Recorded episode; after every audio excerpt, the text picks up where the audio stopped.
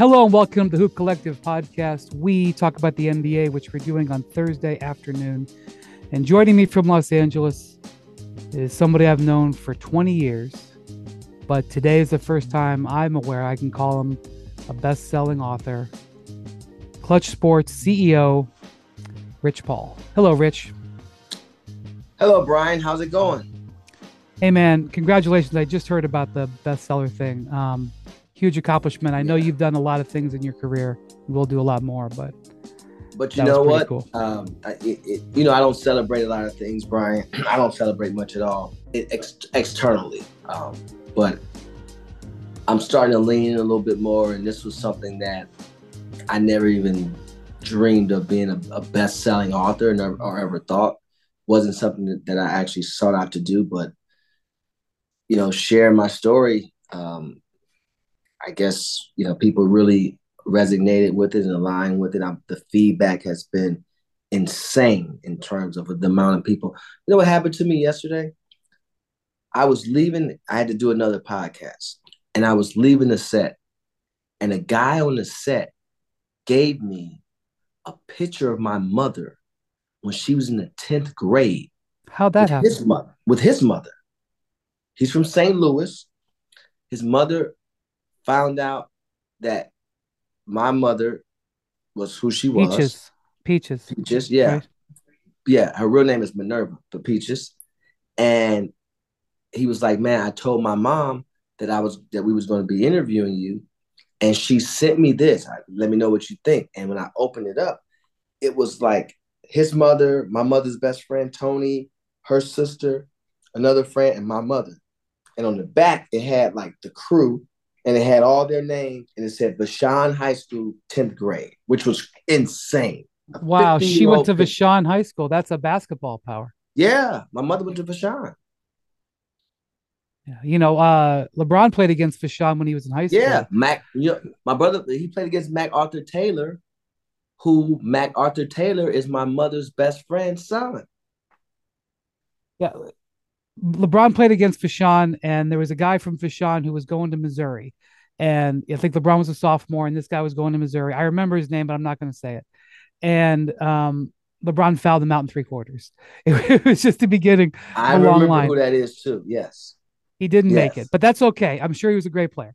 Um, so uh, five years ago, give or take, you were telling me we were talking one day, and you're like, "I want to write a book," yeah. and I thought it was a bad idea. I don't remember how. I think I told you I don't think it's a good idea because I'd re- I'd read several books by agents, although way later in their careers, and even though I enjoyed those books, and again I won't say who they are, I didn't think it behooved the agent, and so I don't know, maybe six or eight months ago, when I heard you were doing this book, I was like, man, Rich, I don't know. Um, and then when I heard before I read the book uh it was like yeah he's gonna he's gonna meet lebron on the last page of the book. I was like aha i get it. And the book by the way is lucky me. I got it right here if you're watching on youtube. Uh by the way this picture of you rich how old are you in this picture? You're shirtless. Yeah. what's the story with this picture? Uh so i'm probably about 13 14 years old in that picture and the, that picture is very significant because that age is right at the crossroads of a young man in my community where there's a fork in the road and you either go you're either all the way left or for me i was a little you know veering off you know like the on ramp type of thing or the off ramp i was i wasn't all the way right but i was more right than left for sure. And um there was a lady we call her picture lady but she's actually um her, her, she used to t- take these polaroids and she would walk around and she would take pictures of all the guys on the block. If you had a car i would get pictures of my bike and you know because i was a young kid i would get pictures of my bike that i paid two grand for when i was in like the eighth grade. Um, and um, yeah and i was thinking about this the other day and I, I, I think i said this on breakfast club. I was like the difference between someone that goes to Stanford and their idea and someone that's in the Glenville community and their idea. is options, opportunity, and having someone that's willing to give you a push. That lady was Instagram before Instagram. And she actually sent me a message when they heard it on Breakfast Club. They sent me a message and they said, um, they showed me a picture of her and she was doing well because prior to that, she was having the same struggle as my mother. But that was her hustle, was the pictures. And they showed me a picture. So she sold the pictures? She she took a picture and she sold, sold it, yeah. It was five dollars a picture. Well, yeah. that you got your you got your five dollars out of this one. Yes, I did. Yes, I did. Um, and man, it was just so good to hear that she was doing so well. And then her son sent me a message through somebody and said, "Man, I appreciate you. That's my mom you're talking about." And I've known this guy. He's from a different neighborhood, but we've known each other for years. Would never even know that was his mother. And I've well, always treated her with respect. Well, the thing to me is like it's obviously a a, a, a gritty picture, but you were always so proud of your fashion, which you talk about a lot, and your yeah. fashion it ended up being a really important part of your life. But you're not wearing any clothes in this picture, Rich. I mean, that's the thing. I mean, Actually, you gotta have I some. Am. The significance of those Tommy boxers were fashion.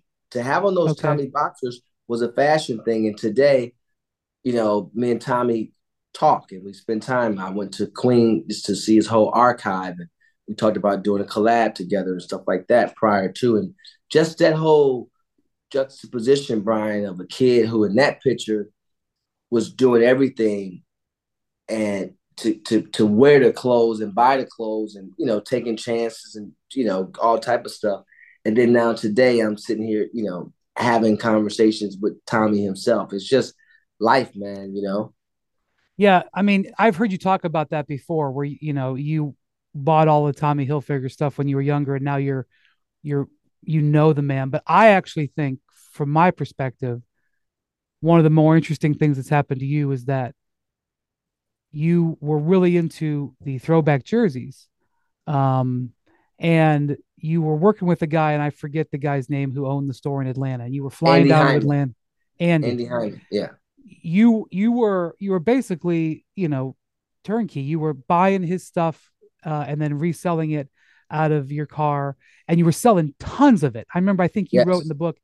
10 to 15 grand a month in the yeah. late 90s like that was huge, real late, real money that's real money now yes. sir that's yes, real money now yeah and um you wanted to invest in his store i did and, yeah and he wouldn't let you invest because you had money. I don't. I know. I, I'm gonna kind of jump around here. I really, the book is, uh, just trust me. um, you had money because of your, you know, you were hustling. You were selling. It was a collective of things. It was all. Yeah. But you had things. money. It wasn't yes. like you had already bought a house. You yes. know.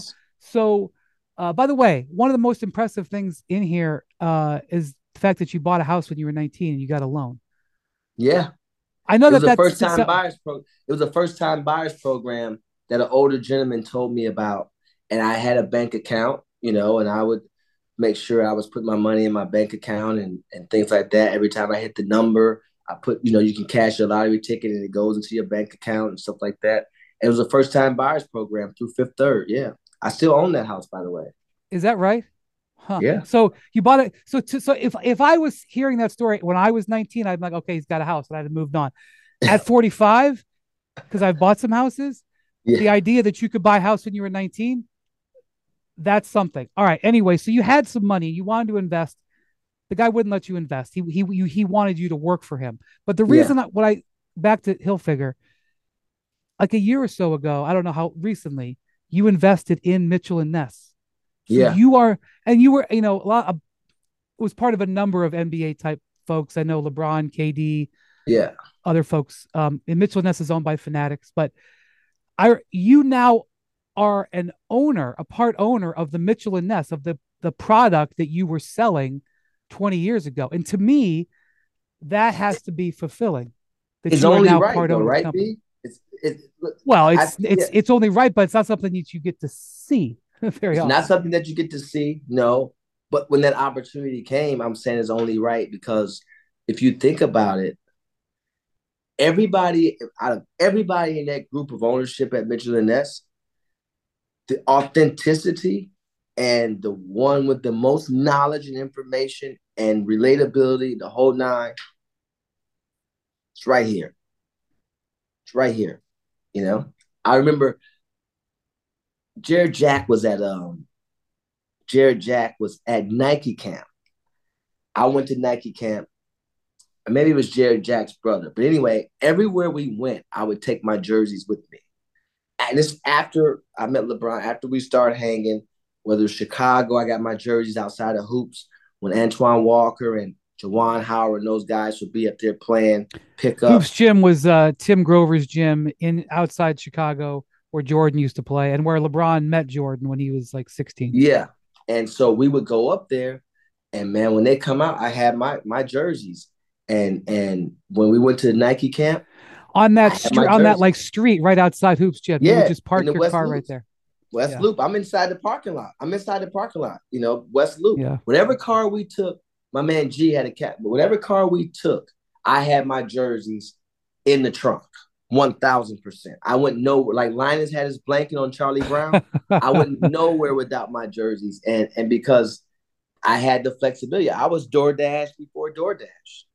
Right. But with yeah, jerseys, and also you couldn't Amazon. You couldn't go to Amazon and get a Warren Moon jersey or no. Wes Unseld or whatever. No, you couldn't. And the key to me though selling my jerseys was this: whatever the price tag said is what I sold it for. Where at that time, the malls, because it was a monopoly, nobody else had them, they could take a $300 jersey and sell it for 500 because you couldn't go on Amazon and get nothing. And where else you going to get it from? So right. they had to, supply and demand. I'm the only one that you can get it from, especially in Cleveland. And you know what the, the bigger issue was? I got called on by a guy called Mitchell Ness and said, Hey, Rich is shortstopping me because he can hang out in the mall and shortstop people from by, which I really wasn't doing this. I wasn't doing that. But I had I had Browns players, I had Indians players, I had, I, you know, I mean Guardians today, but back then it was Indians. Yeah, yeah. But I had yeah, and I did the same thing. And there's a guy when we was in Chicago. I used to go to the Nike Town every day. I went to Nike Town every day. We stayed in Chicago, and I went every day. So I, that was just I was just sick in the head with this stuff. And I met this kid named Terry. And me and Terry got cool. And we ended up trading jerseys one time. And he said, Man, every time you come in, you got a new jersey on. And I said, Yeah, what's up? He said, Man, where you getting all these jerseys from? I said, I sell them. I have them. Like I'm I got them. And he couldn't believe it. So when he got off work, he came to see me. And I showed him. He was like, Oh my God. He was like, Man, how much is that? I was like, It's 300. He was like, Man, they selling that jersey for 500 up at Tony's. I know what Tony's was. Right. He was like, Will you go up there with me? Because I wanted want you to see this.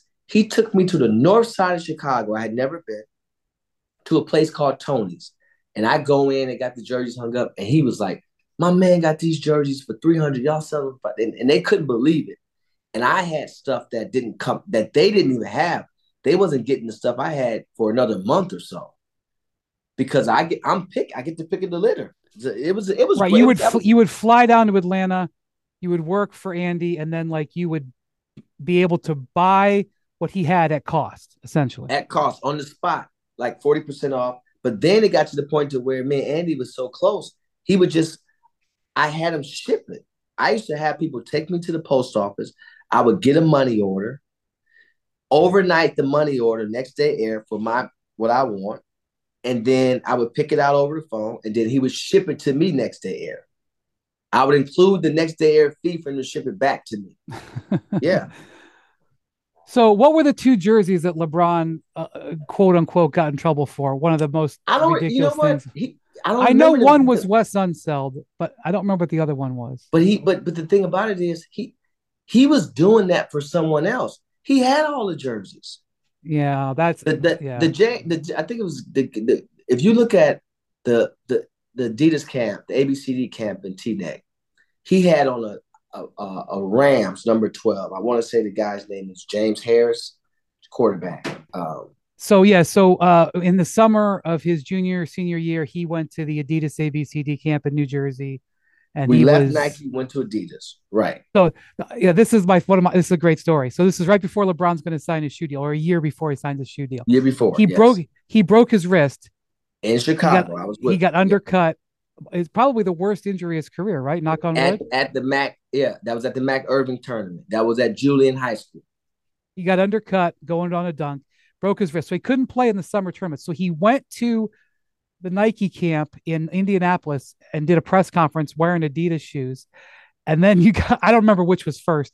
And then he And went went- to, Adidas and wore Air Force Ones it's great. I loved it. because the jersey he wore, it wouldn't have looked right if he wore a shoe that had all the colors of the jersey in it. So he just wore a white Air Force One.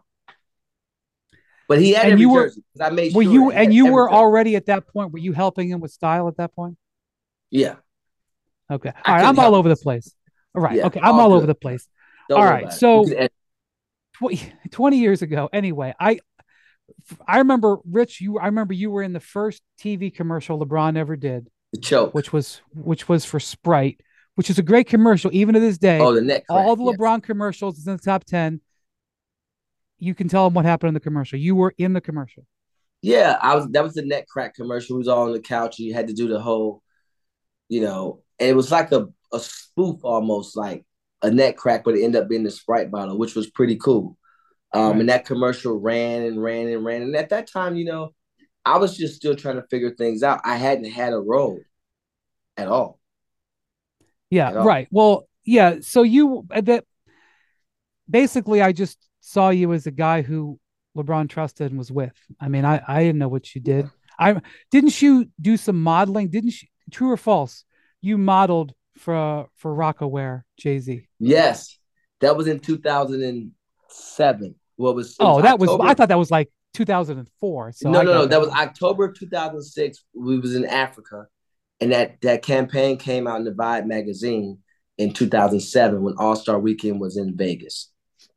okay. It came out that weekend because everybody was getting it in the airport, and they would open up the Vibe magazine, and boom, there I am. They're like, "What the hell?" You know? I hope people are like Rich is modeling. All right. yeah. So anyway, um,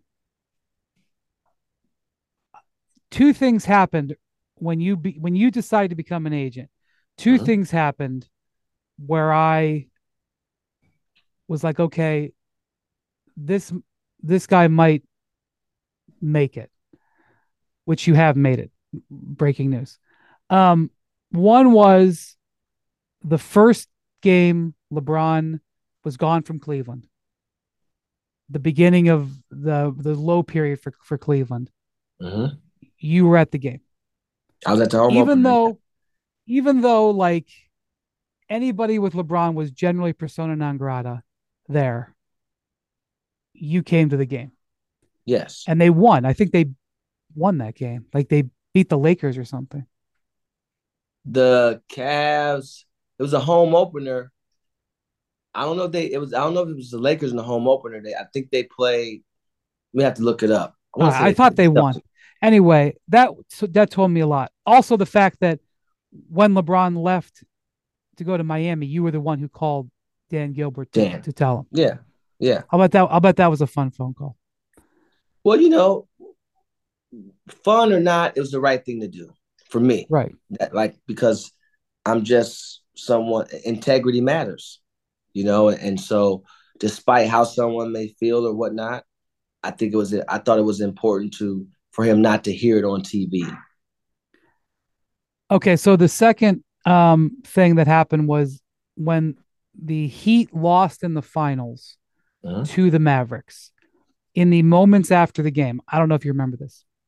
In the moments after the game, uh, this is like the lowest point of LeBron's career at that moment. Um, the Heat are devastated. They've let this final slip through their hands. LeBron, frankly, has played very poorly, not necessarily in that game six, but certainly in the couple of games before that.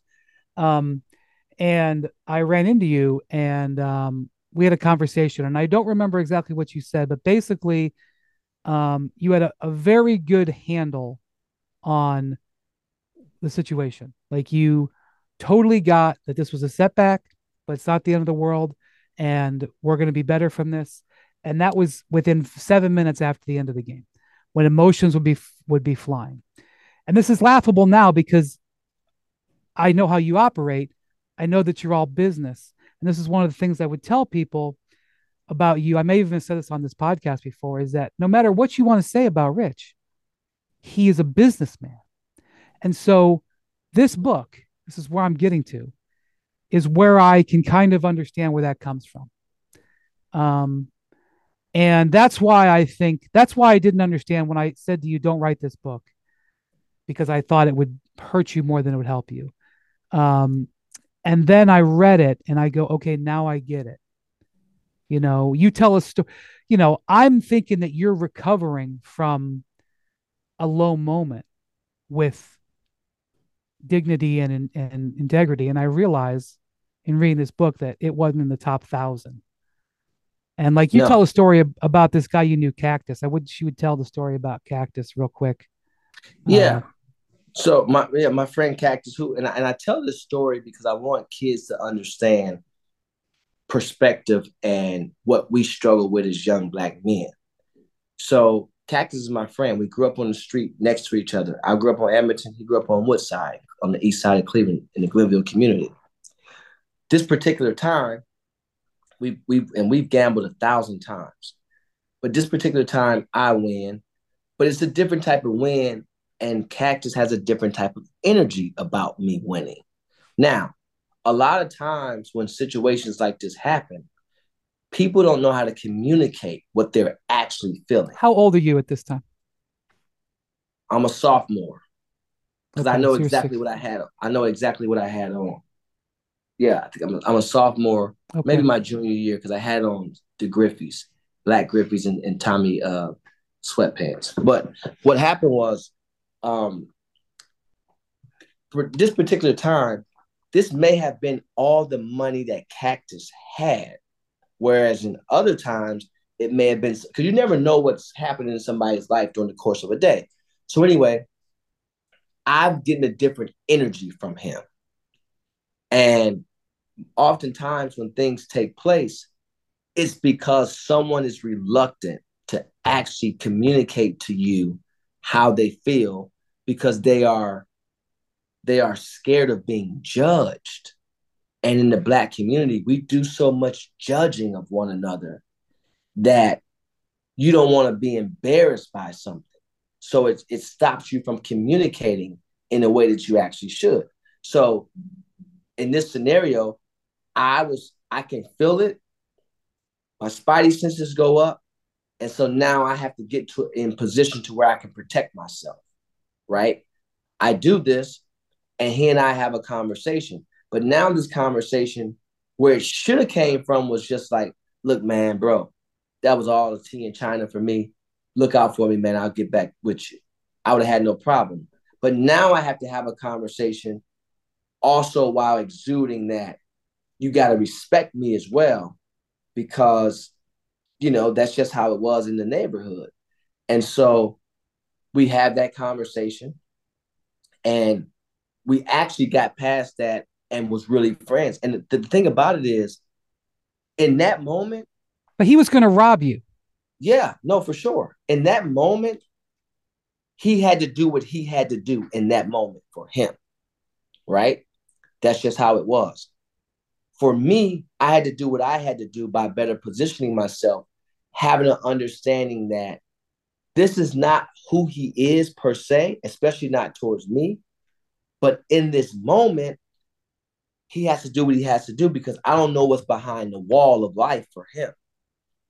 And this is important. This is important right now. So I positioned myself to where it prevented him from doing something that he probably would have regretted later. Because this is the same guy on this day, he would have had to do this. But on any other day, if me and if me and him were together and we had an issue, we we lock it in. We, we you know, we standing back our, with our backs to each other against anything that's in front of us because we was from the same neighborhood. But that's how the neighborhood is. Today you can all be together, and tomorrow someone may have to do something that they regretted doing, but in that moment they felt they had to do it. All because they lack communication skills and they do not want to be judged. So I had to position it to where I can make him feel like, look, man, I'm not going to judge you. Just tell me the real. This between me and you. And it's and it's and it, it really stayed between him and I until the book came out. And I didn't Well, but oh. he he was gonna he you he you took all of his money. He was gonna rob you and do no do who knows what. Yeah. When, when you parted ways, you you lent him money back. Yes. And later on, he went to jail for He's in jail now for murder. Yeah. right. Okay, so and that was So the we know, situation. yeah, yeah. So the capabilities was there, you know. And then while he was in jail, you paid for his child to go to school. One day I had a, got a call and they was like, you know, this kid needs some, this, you know, son needs some school clothes or whatever. And that's my man. Like, yeah, cool, no problem. Like, you know, because I understand people. So Yeah. like this is what I'm saying. Like I'm I'm thinking about how you're handling tough situations and how you're hand and I mean I'm look, I'm from Akron. I know what it means to be from Glen or at least I know the concept of what it means to be from Glenville. Yeah. I don't know what it's like every day. I don't pretend to know that. Yeah. But I have a general idea of what it's like. I knew that we, we were never supposed to go to St. Clair, East St. Clair. No way. Yeah. Uh and you would probably have told me, yeah, don't come around. I would Um, tell you that today. Right. so I'm just saying though that like that interaction with that guy where it could have gone sideways, that was a negotiation that you were having in your age 16, 17.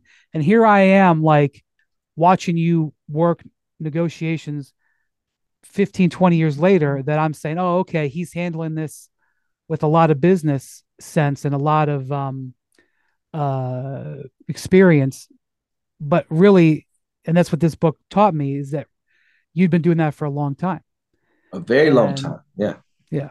And you know you, t- you used to say to me you used to complain to me sometimes like look i'm getting treated a certain way by the media by a team by whatever by the league whatever and it's just because i'm me if this was such and such else and like i i agreed with you to a certain extent but i also didn't fully understand it until until one thing happened rich and that was that the ncaa put in a rule that said you had to have a degree to be an what was the rule um Yeah, you had to have a I- degree to represent guys that were that were going to test the water. for okay for uh yeah. Yeah.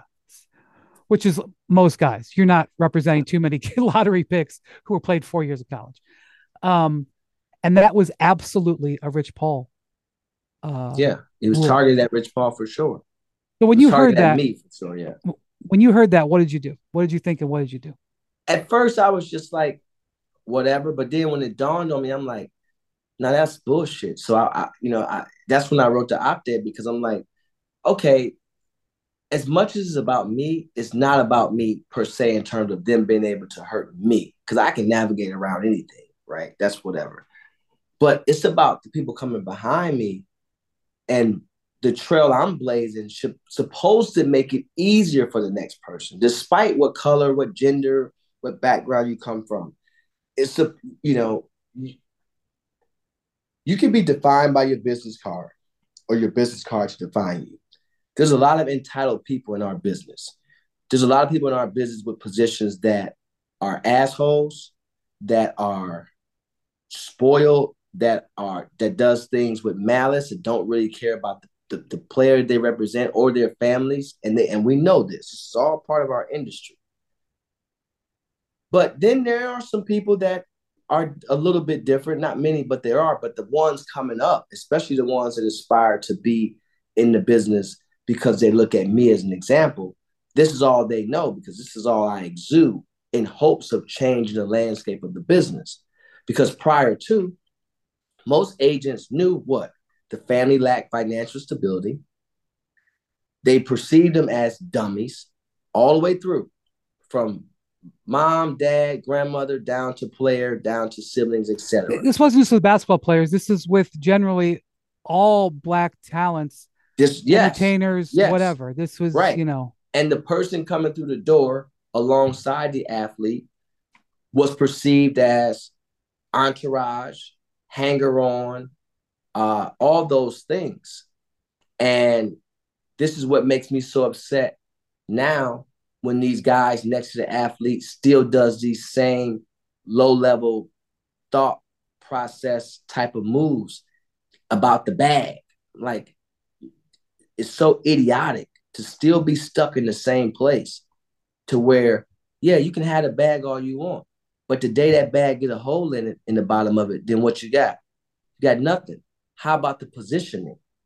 How about the perception that increases the positioning and the cap- and building the capabilities to enhance the positioning, and then that positioning allows you to have some decision making power. This is the problem. The problem is while you've been very successful and continue to be very successful, there are many others who either are trying to follow in your footsteps or came before you where it didn't go well. And so the NCAA, with a straight face, or whoever, or whether it's a team or whoever, can say, well, they're just trying to protect the player by putting in a rule that's, like this. That's BS because we know this for a fact. In our industry, you can basically tell, okay, if a kid goes to this school, they're going to this representation. Why you didn't stop that? That's true. Yeah. Well, I mean, nowadays you see guys who are there's 15, 16 year olds who have agents already. I mean, there's a, you know, I know that you've NIL. You know, NIL is really, it's it's NIL is necessary, but it needs to be controlled. If that makes sense. Okay, I don't want to go down that path. I want to read something that you wrote here. This was uh, probably one of the most interesting lines in your book that I read. I wrote it down immediately.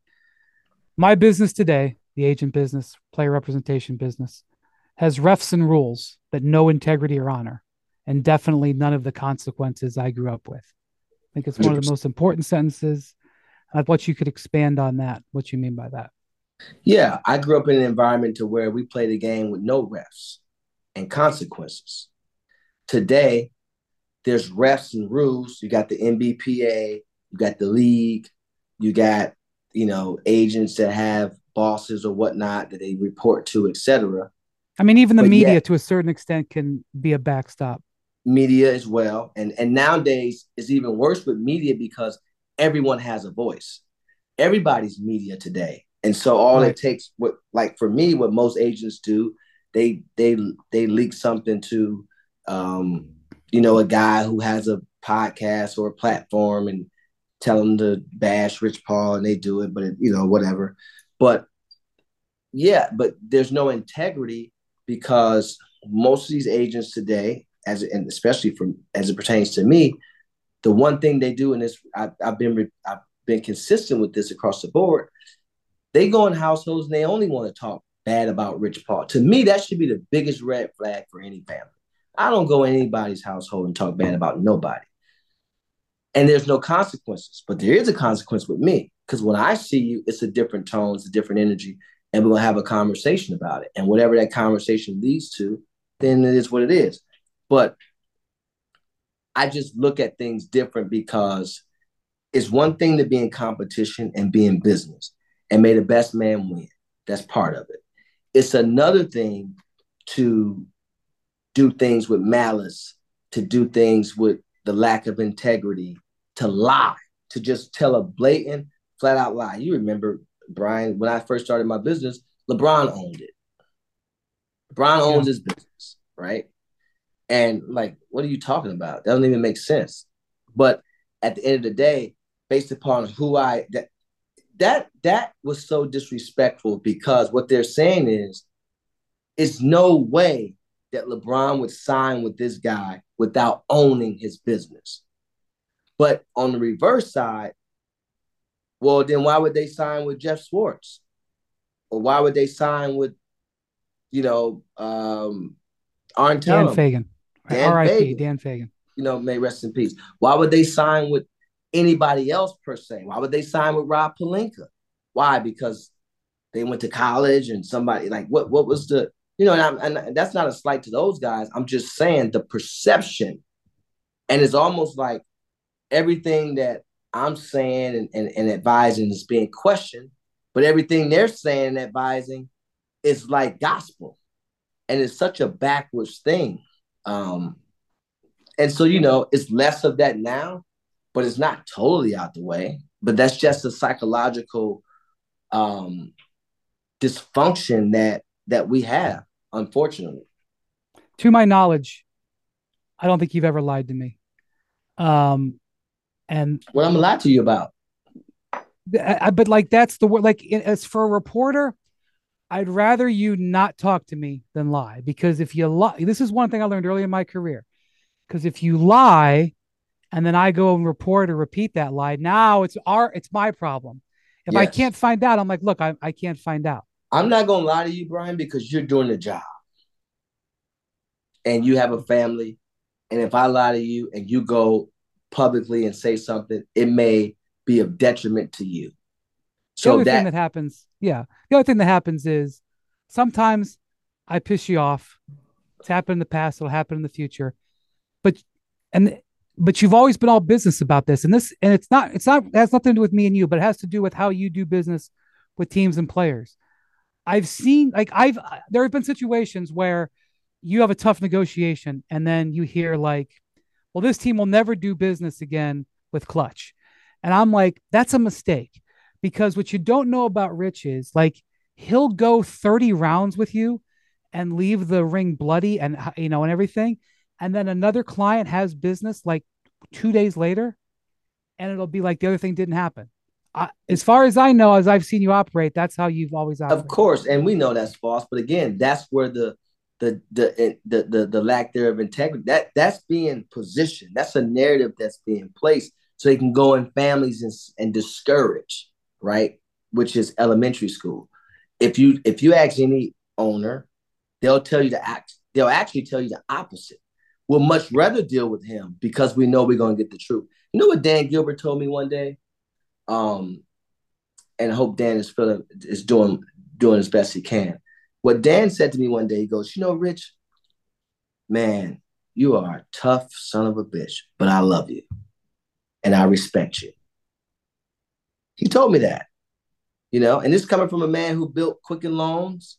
You know, he built Rocket Mortgage. He's built, you know, so you've had some day, some bloody wars with that dude. Yeah, but but when you think about it, when you read the book, I get that from my dad. My dad had to deal with a roller coaster of emotions from any people just spaz out about anything. He had to stay calm.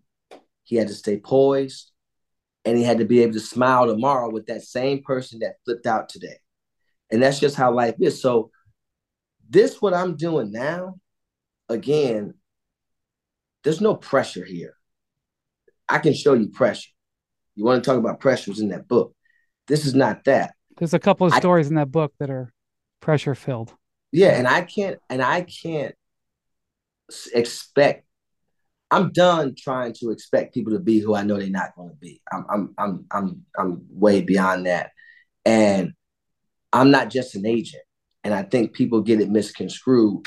Number one, based upon the parents. Oh, you know, you should be you should be totally happy just being an agent. The previous agency I came from, that was their mentality. Oh, you should be you should be delighted that you have a business card and you don't have a college degree and, and you have a job. Like, really? Okay, well, that's what you want to think, but I don't think that way. But that's that's up to you. So it's all good. Uh, how important was it uh, your backgrounds being similar to LeBron's to you guys forming a relationship? Did that matter? I think I think it. I think in terms of relatability, in terms of interest, in terms of being able to uh, be vulnerable with one another and have a shared experience, yeah, it matters. You know, you you, you have to. That's the reason why in the agent business, that's what created the pay. There's no relatability.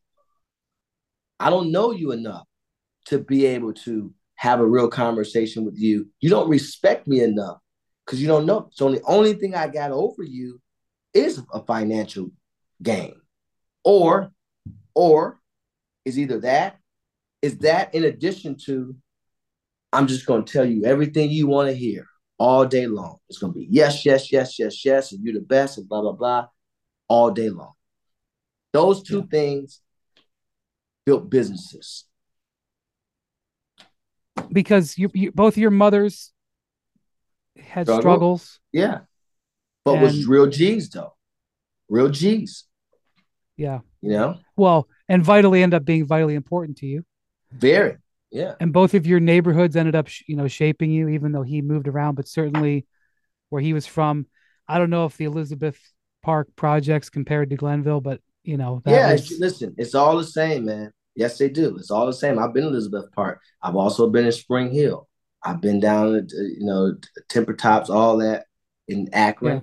And I'm that's just like in Cleveland. Yeah, no. I, one thing about me, I respect everywhere I go because at the end of the day, you have you saw Equalizer three?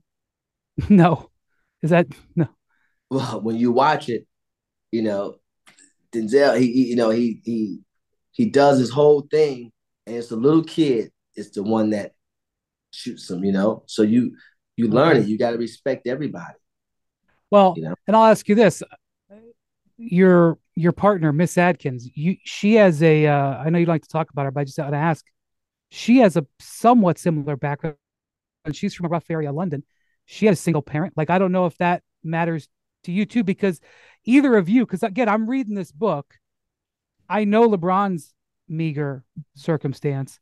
I know uh, just because I've read about it, um, Adele's meager circumstance. I know your meager circumstance.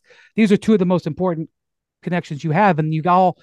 I know that Tottenham wasn't like Glenville, but I mean there is some oh, connection. Oh, yeah, yeah, no, Tottenham's back. No, yeah, you know, again, you're right. I don't like to talk about it personally, but yeah, when you talk about if you want to have an understanding of why this or why that, for anybody in my ecosystem, read the book. You have a better understanding. All right, let me ask you this. What do you want to do? What do you want to be doing in five years? In five years, depending on what month we in, if we're in the month of August, hopefully I'm on the French Riviera, relaxing. um, no, it just depends, Brian. You know, like you know me, man. Like I, am I'm, I'm a grinder. I'm a grinder. I love what yeah, I. Yeah, you did nine hundred million dollars in business this summer, something like that. Yeah, yeah. Yes, so, I did less. Um, and you do know, you want to do this? Like, I mean, you know, I, I, you know, you got a lot of clients you want to do a lot of deals for, but I mean, it's you know, do I, I, I didn't expect, an agent. A decade ago, I would not have seen you here where you're at. At you know, you you're in partnership with this uh, big Hollywood agency. You're on the UTA, board. Yeah. Mm-hmm. UTA, I'm on the board of Live Nation. I'm on the board of LACMA. I'm on the board of Designer Brands you know, I've I've been able to transition from just being an agent and some people want to call it what they call it a mogul or whatever. I don't I'm not saying that. I'll leave that for other people to say. But for me, it's just about continuing to evolve. You know, I don't I don't put a limit on on things I can do. I don't put a ceiling on it. My interests are remain consistent. You know, I want to represent players. I want to continue to be a part of different verticals, uh, build out different verticals of the business. Today, I wake up every day, Brian. I look at companies to buy every day. I look at different companies to buy. Uh, in addition to talent, in addition to talking to teams and um, you know, you know, second opinions with guy gets injured and shoot deals and all that stuff. Like I'm a grinder. I have my best friend in town with me. He goes, Man, I thought I thought like I thought my days was busy. Like man, I don't even know how you do the stuff you do. Like you all over the place. And it's because I I just my dad worked and worked and worked and worked and worked. You know, people get it misconstrued. They get a perception of me, um, and they don't like my leather jackets when I sit courtside. And the, you know, the agents, the the other agents use that as you know, look, he's arrogant. He's sitting courtside with a with a with a leather jacket on. It's like, relax, man no, it's like that's that's you know, and even at the game, I never cheer. I'm I'm so locked in. That's true. Different things. That's true. No, I, I just I um it's been great. Look, you know, launching Klutch Athletics in partnership with New Balance. That's a very big deal. That's a very big challenge, and it's, it's something that I'm passionate about and want to grow, which is totally separate from Klutch Sports Group. And we've been doing pretty good, and, and, it, and it has a great growth opportunity. Um, who would ever thought I would write a book right today? Um, right. Who I was at the WNBA game on Sunday, game three, supporting um, our, our our clients on the Aces, um, both coaching staff and and players. Um, you know, it, it, it never ends for me. But I but I also I'm not I'm not tired. You know, I, I like to uh, and I'm not bored. You know, I just That's, and I, I believe that. I'm not bored. And you know what, Brian? I I have a different perspective on the business. And you're looking at it through the lens of, man, I see guys and they everywhere. They had this AAU tournament, they had that just doing this and doing that. And man, they gotta be. I don't do that. It's okay. Like I understand you're not gonna get every client. You're not I, I want the families and the players that find the relationship valuable. One plus one equal to, equal, equaling three. Not just me, not just them, but us. And those are people that I will go to bat for, and that, that's where I will lay my hat. I'm not trying to chase, you know, t- 20 guys a year or, or whatnot. Um, and ranking don't mean nothing to me. Uh, I'm focused on the character, both for the player and the families. I'm focused on, you know, relationship building and respect for one another and things like that. All things that don't normally exist in our business. All right, a few quick hitters before you got to go. What do you do when two clients that you have uh sometimes don't like each other? I'm specifically talking about like when LeBron and Draymond were at each other's throats. Uh, now they're now they're buddies, but at one time they were not fond of each other. How do you handle that? Same way I handle two friends on the block that's at each other's throats. The difference is they just yapping. Over here, there was a lot of other action going on. You know? so it don't it don't bother me at all. Um, that's just it's too you know you let men work things out. All right. How do you handle it when a player, because you've done to do this quite a few times, how do you handle it when a player wants to be traded? Well, I, I think you know you, you got to handle it accordingly. There's there's been situations I've been in, in the Anthony Davis situation where, um, at first he didn't want to be traded, and then he got to a place of where he wanted to be traded, and you know I had to be realistic with him to help him understand like, just because you want to be traded don't mean it happens tomorrow, right? And then there's situations like I was in with Philadelphia where it probably wasn't the right th- well we know it wasn't the right thing to to to be traded with that many years left on your deal but the client at that time felt like he couldn't play back for that organization so at the end of the day you you know you have to make the best out of this, this the situation and try to handle it accordingly um and you guys sit in the fire you know there's no there's no escaping there's no running from And i think in going through that, I mean, you and I talked a lot. Everybody understood where things were at, and I, and I know people were like, "This is Rich Paul. He's crazy. He's going. He's burning the house down. This or that." No, it wasn't. I mean, you know, my client at the time felt a certain way. Uh, he understood that it's not going to be easy. You got four years left on your deal, but whatever it was mentally, you know, he couldn't get out of that space where he ever wanted to be back in that realm again. Um, and at that time, that's the space he was in. I'm really happy to see him in a different space today and happy to see him moving well and playing uh, to the capabilities that we all knew he can get, he could actually play and hopefully he's able to develop uh, develop it a little bit better and and and and do well for the team that he's on now. So at, at the end of the day, you handle it accordingly, you know. And I've I've David Blitzer and Josh Harris, I couldn't be closer you know, uh, as close as you could be with distance in terms of I'm not gonna sit here and act like we go on vacations together, but if right. I if I make a phone call, they pick it up or text me back or or or whatnot, and we have that rapport. So it's business at the end of the day. Right. And just in case nobody people don't know you're talking about, I'll say the name Ben Simmons. Um, what about when you got to do a holdout? You've had a couple of those situations. I know mm-hmm. the word holdout is somewhat sensitive because it sometimes a player is a free agent, so he's not really holding out. But like yeah. whenever you have to go into a long stalemate, Will you restrict it, yeah. I think yeah. that's just based on your your relationship with the player. I think it's important for the family to allow you to do your job. I think it's important for the player. That that seems to be important is the family because I'm sure that that not just dealing with the player, but sometimes dealing with the family who might hear what a player might be able to get and, and why are yeah no it? no yeah but you but you know you're you the people what people don't understand is you need them just as much as anything and the more you can educate them on the, the better things tend to go right And for me, again, I can sit out all year long. Tristan was going to sit out the entire year. I had no problem with that, but it's up to the player trusting you and you guys being being lockstep.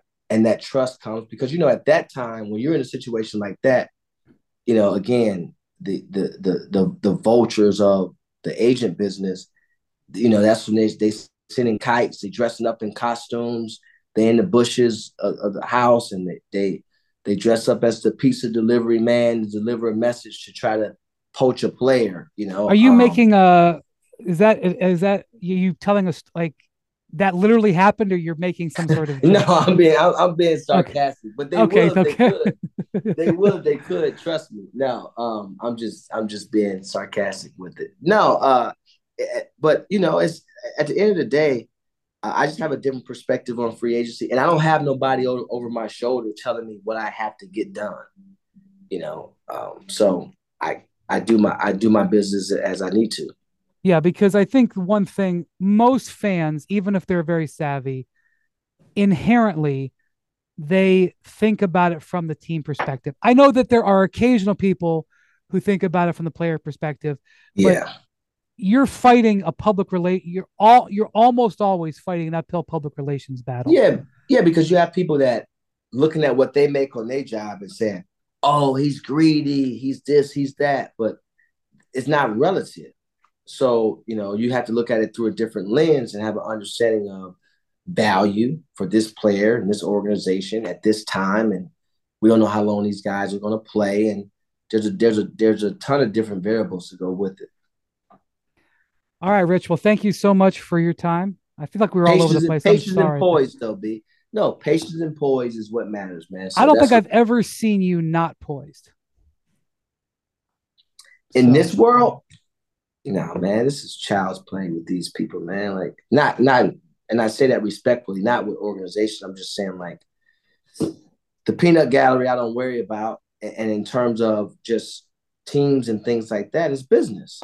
You know, it's, it's, it's like, for instance, Daryl Morey and I had a conversation on Tyrese, and me and Daryl talking, and we're in Vegas. We meet, and he's like, "Man, Rich, you really broke that down to the exact T. That's exactly what it is." I'm like, "Yeah, I understand. I educate my client. He understands, and we move on. Like, it's not. It doesn't have to be what people always think it is. I, you know, I can fight with a sword. I can fight with a butter knife. It just depends, you know.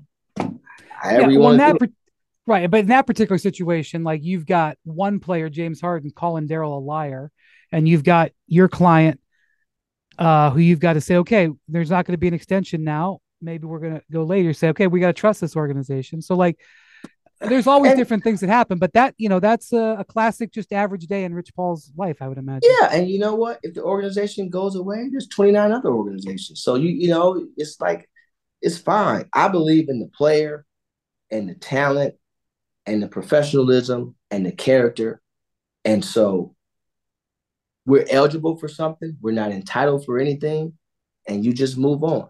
You know. That's the way I've always seen you operate. Well, thank you for your time. Congratulations on the book success. I'll see you down the line, and um, hopefully, our next interaction, you're not mad at me. But if you are, we'll get past it. It's all good, B. You know, hey man, it's, it's part of the business. So, but I pretty great, great seeing you. I'm, I'm, I'm happy the season is upon us. I'm looking forward to getting out to some games and seeing, seeing some basketball. I think the league is in such a great space, and it's a lot of good young teams. And I'm telling these guys, you can go in these markets and BS around if you want to, you're gonna come out of there with a loss, and you might get blown out because there's a lot of talent.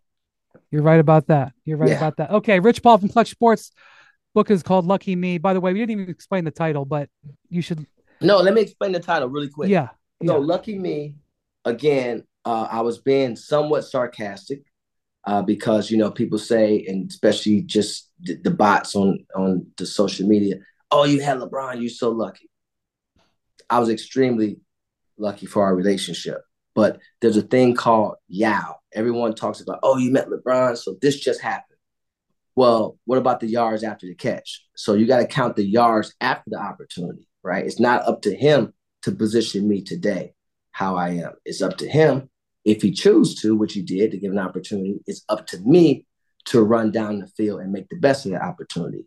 So I was being a little sarcastic there, but it's also my favorite Jay Z record, Lucky Me. And if you ever, you should listen to the song Lucky Me. If you listen to the hook, and my favorite, the whole song is great, but the hook and the third verse sums it up for me. You knowing me, Brian, is spot on. Uh, there's also a song. Uh, no, I'm on, I'm veer off. In addition to that, I was extremely lucky to have the siblings I had, the community I had, for good and bad. Um, the upbringing I had, how it was, even though my mom struggled or whatnot, it molded me, it shaped me. And then working in my dad's store, I learned customer service, I learned marketing, I learned math, I learned um, so many different things. I learned people skills, right? And so I, I was able to have examples of people that once had jobs and fell flat on their face. And my dad educated me on the importance of treating people the right way all the time. Not when they have something for you to gain, not when they have something to, not when they're positioned to deem to be, uh, you know, this big shot. When they up, when they down, when they on their side, when they any which way you treat people this way consistently all the time. And in a lot of ways, when you read that book, it saved my life in a lot of ways. And, and when I say that, it's not just a matter of life or death. I'm saying just in terms of decisions that I made in that moment because of how I treated somebody, or I may have been somewhere and they had extra eyes on me that I didn't even know that was on me that helped me get to the next board if we're playing the game, you know? And so I value mm-hmm. those things. I really do. You were, the way you sort of sum it up is the trials and tribulations that you went through and survived actually prepared you for what you needed to do. And so you were fortunate. And let me just say this when it comes to fortune with LeBron. I'm one of the boats in the ocean that went that got went when when the ocean of LeBron went up. I'm one of the boats that rose up. Yeah. You are Maverick Carter. Maverick There's a lot of us. Yeah. A bunch of T. head Lou, coaches. There's a yeah, West Will. A bunch of head coaches. A bunch of organizations. A bunch, a bunch of, of, people made a lot yeah, of money. A bunch of people. Yeah. You're damn right. We were all in that ocean, but it doesn't mean that you know uh, we didn't pilot the, NBA, ship either. Nike. Hell a yeah. A lot of people. yeah. It's a it's a it's a it's a uh, it's a busy uh, waterway. All right, thank you, Rich, and uh, thank you for listening to Collective Podcast. We'll talk to you uh, next week. Thank you.